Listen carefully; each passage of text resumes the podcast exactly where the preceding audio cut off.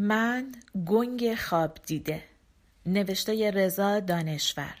از کتاب هشتاد سال داستان کوتاه ایرانی به انتخاب حسن میرابدینی. گوینده دینا کاویانی. من مؤمنم به پرتی و بی ربطی همه روایت هایی که درباره آن خانواده محبوب خانواده خاننایب حدیث دهانهای مردم است. از من مسافرت به خانه مخروبهشان است که زمانی بزرگ و آبادان بود و مدحگویی و به ثنا ایستادنش. و در عین اینکه غرق رمز مضطرب چشمهای مشتعلش هستم مجذوب این تفکر پنهانی و ترنم ذهنی. ارواح مادرت آی خانه کدخدا من بابت همه آن حکایتهای هولناک تره هم خرد نمی‌کنم. اول که می‌روم پیشباز یک قبضه ریش و جفت سبیل است با چهره سیاه و سر کوچک. از لای در و یک ادب بکر باستانی محجوب. چونان نجوای جادوی آن پیر زال وسوسگر در هر چه قصه است. عجی مجی لترجی. و من در قالبی متواضع خم می شوم به سلام علیک و نرم زبانی و اینکه من به سفارت روانه درگاهت آمدم. و اینکه اذن دخولی. چونان دمچه قازان. سبیل خان نایب چرخی به مشرق و مغرب زنان چشمانش بر من مشکوک در نظاره پویان و بوی کنان با لرزش کناره بینی مثل سگی که به بوی عجیب تازه رسیده با پیچش شکن شکن موجهای پیشانی. آنگاه لای در کمی باز می شود و کدخدا آهسته و محجوب می خزد بیرون و شروع می کند گرد من بجهیدن اکنون تمام پره بینی عجیب می لرزد و با سوء ظن معرکه ای می بوید مرا که منتظرم و تازه واردم و میهمان. دستش را که بر می افرازد درست مثل پرچم پروصله است در باد و بر فراز کهنه برجی پرت. و دست من میان آن همه عظمت محو می شود من مرد دست درشتی هستم و دستهای او باید دستهای غول باشد. می‌گویم عزت زیاد خان من رحمت تو را به فرستندگان خویش پیغام می‌برم. و احمقم اگر که تصور کنم اکنون جالب ترین کلام جهان را به کدخدا ابلاغ کردم. خوشبختی است. تالارهای معروف خانه خان نایب را دیدن سعادتی است. اینک جایی که آن همه قصه برای آن شایع نمودند. اینک همان دالان پرمهابت و تاریک. این سر دهشت آور برای اداره کاف گاف لام. که چه قصه هاست توی دهنهای مردمان. چه پرشوکت و عجب انگیز قصه ها. از من کمی جلوتر آویخته است سبیل های کدخدا مثل دو پهنه ساتور. دیوارهای خانهش گویی حصار سنگی کعبه است. غیر قابل تردید و عبور. اینک تمام پیروزی در انتظار یکی از ماست و محشر است جوری برنامه تا کنون. پروردگار من. خود را با کدخدای خان سنجیدن و محک زدن و عزم رزم او کردن. هو هو. می‌پرسم ای خدای خوب بزرگ عزیز چطور می‌شود او را کشت؟ این نره غول عظیم تجربه دیده.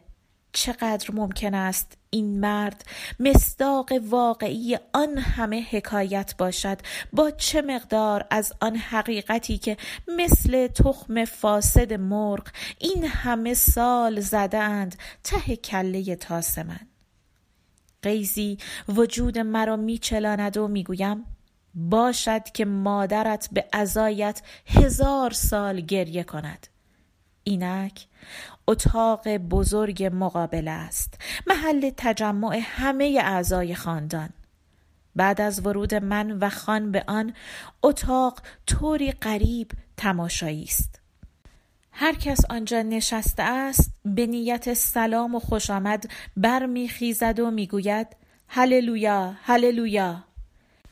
مگر تندیس مادر مرحوم کت خدا که حسابی نشسته روی صندلیاش اما جانش به آسمان صعود کرده و تمام تنش سنگ است. فرزند کوچک آنها بچه نونوری است که تا چشم احمق و گستاخش بر من میافتد بانگ برمیدارد. چه خیک درازی داری؟ ازمم چنان می‌رود که به چهار میخش بکشم. صمیمانه میخندم و به زیر چانه اش می‌زنم.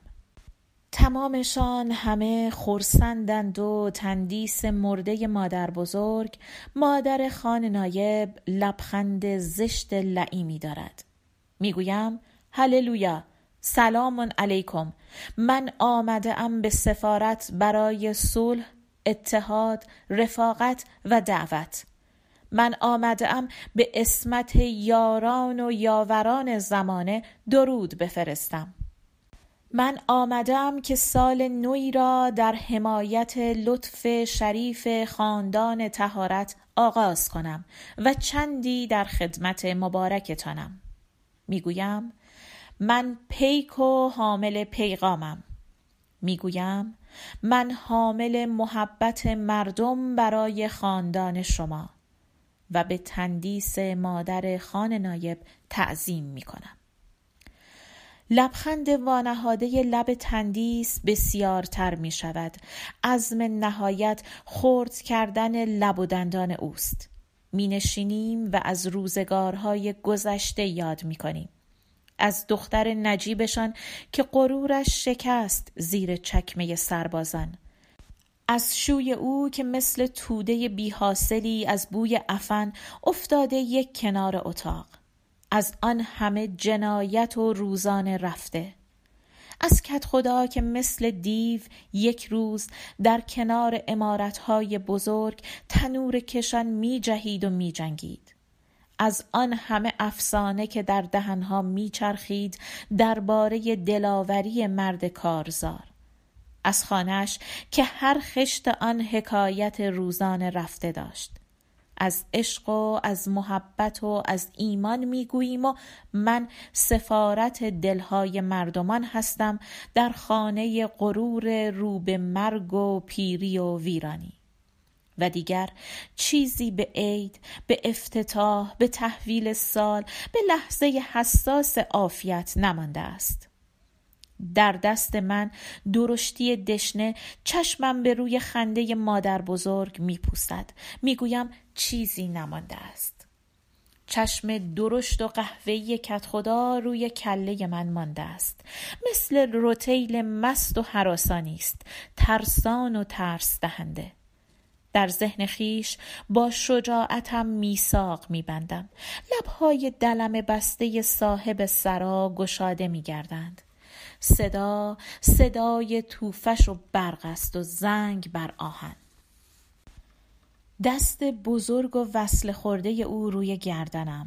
گوید اینک مراسم مبارک تحویل سال و موی مرده من در عرق نشسته و لرزانم. گوید هرگز باور نداشتم که یادی وجود داشته باشد.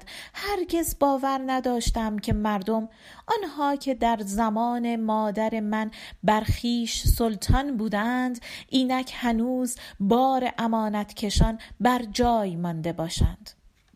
گوید من عزت مقدس آنها را قدری عزیز می دارم و یاد بودشان را با دیده منت پذیرایم.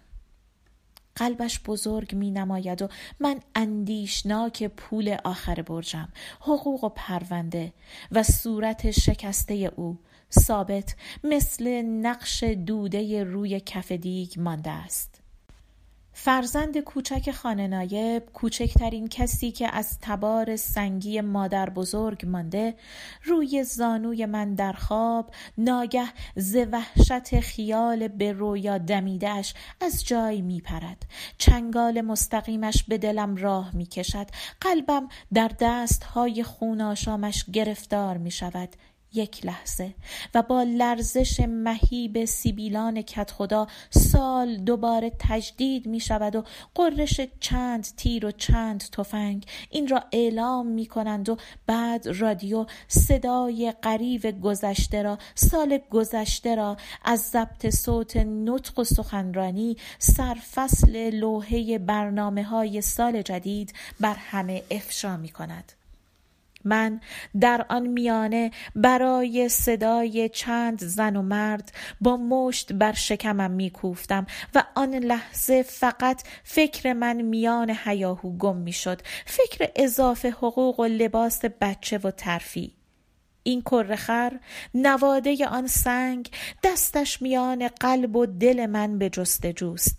می‌گوید آقا من خواب دیدم از من نوازش و نظر لطف طالب است. من در ازای هر صدای توی جماعت یک سکه یافتم. چشمم به سال و روز و زمانه است و روی شاخ تیز گاو جدید سال راحت نشستم. زخمی تمام چهره کودک را سرشار وحشت و نگرانی نموده است. برق مهیب دشنه توی آستین مرا مثل ظهور لحظه صاحب زمان منور کرده و روح من به چرخش آن چشم بسته است. چشمم میان چهره تندیس مانده است. از او چهار پسر قربانی زمان شلوغی شدند و هر آدمی که صدایش میان آن همه هورا نبود و دستش به دسته دشنه نامهربانی می کرد حتما از هر نگاه ریز و درشت او پرهیز می نمود چه حاصلش مقابل هر پیرزن به آنگونه غیر از خجالت و شرم و حس بی همه چیزی چیز دگر نبود. من عافیتم را در لحظه صعود برق و برندگی جویایم. در ذهن کدخدا چیزی که میگذرد شادی است و ذهن دخترش سرشار عاطفه مهر است و دست کودکش در قلب من فرو جویای معجزه راستی است. من از بچه ها و کوچکترها و از حافظه قدیمی و کنجکاوی مرگاورشان عجیب میترسم. آنها لبریز تجربه های زمانند. وقتی که دست کوچک کودک در آستین من سرمای دشنه را کشف می کند در من همه عطوفت می میرد. دستم صعود می کند و من به فکر عاقبت کار. پاداش و کفش بچه و ترفی و شاید یک مدال طلایی. حلقوم پاره خان نایب چون چشمه ایز مرحمت آبهای سرخ زمینی جوشان است. اینک هزار خنجر در دستهای کوچک برق می‌زند و من هزار حلقوم پاره ترسان دارم از روز حادثه روز اوج. روزی که روی بالکن شهرداری از پشت میکروفون سازمان کاف گاف لام و با کمک بودجه صندوق خالی دارایی فریاد التماس دقلکاری را معروض عرضه بازار شالهای سفید و سیاه می کردم. و پایم. ترق تروق ترقه بود و روی صورتم بازی پردرخشش رنگ و نور و فریاد و قلقله و تیر و تاق و تاق تفنگ و باد و باد و باد و مباداها. در چشم کودک وحشی نگاه می کنم مقبون آن همه هاری. دندان قروچه کودک حراس را میتاراند. او با گلوی بریده خان بیگانه است. دستش میان من و تندیس میرخصد و سرنگون می‌کند. همه تندیس های مادر و مادر بزرگ و خواهر و اجداد را. فریاد می‌زنم ها! و او نمیشنود. اصلا مرا که نمی بیند من ملتمس یک ذره خشم و خروشش هستم. دنبال او از سرسرا و راه رو از آن همه افسانه بیرون می آیم و به زحمت خود را دنبال پای کوچک و تندش می کشنم. فریاد من همه التماس هاست. گلوی منقلبم اتشان زهرابه تیزی خنجر است. می‌گویم های تخم و ترکه اسمت من قاتل پدرت هستم من را ندیده گرفته است و چشمهای برگشته خون گرفتش بر من حدیث حقارت و عدم و انکار است که میبارد. من در درون خاکی خود میترکم. در دشت پهن مقابل تنها ترین کشنده های جهان هستم.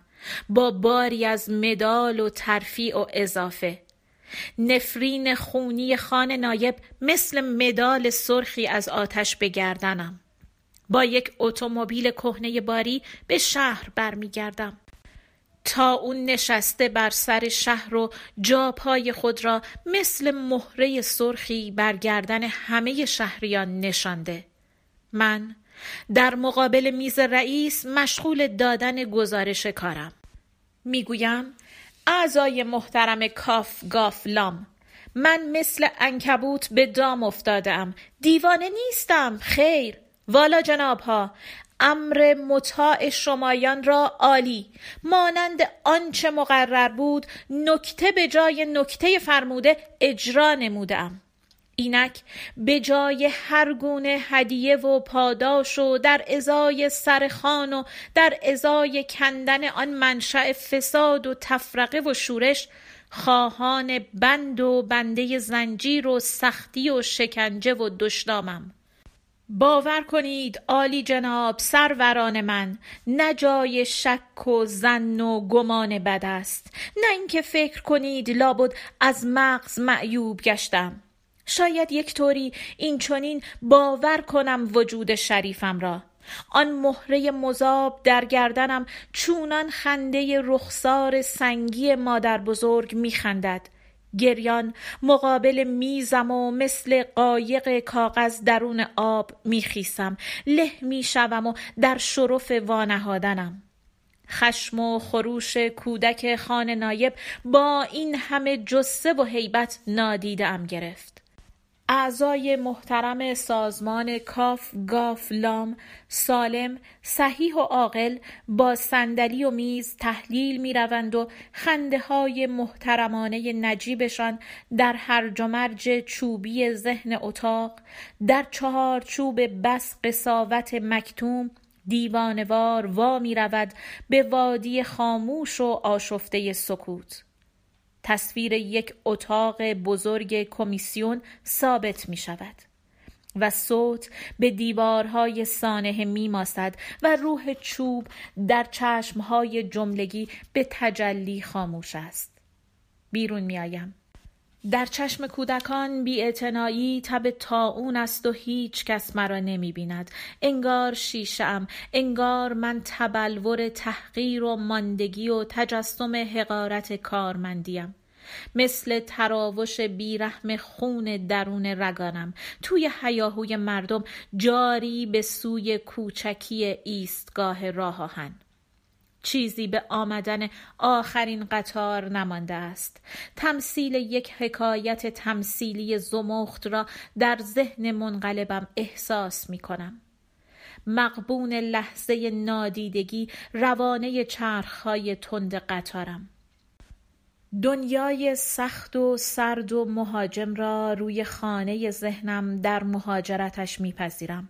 و در آستانه فرجام آن حرامزاده خان نایب با نیشخند حقارتبارش از لای چهره های سرخ جماعت نگاه می کندم.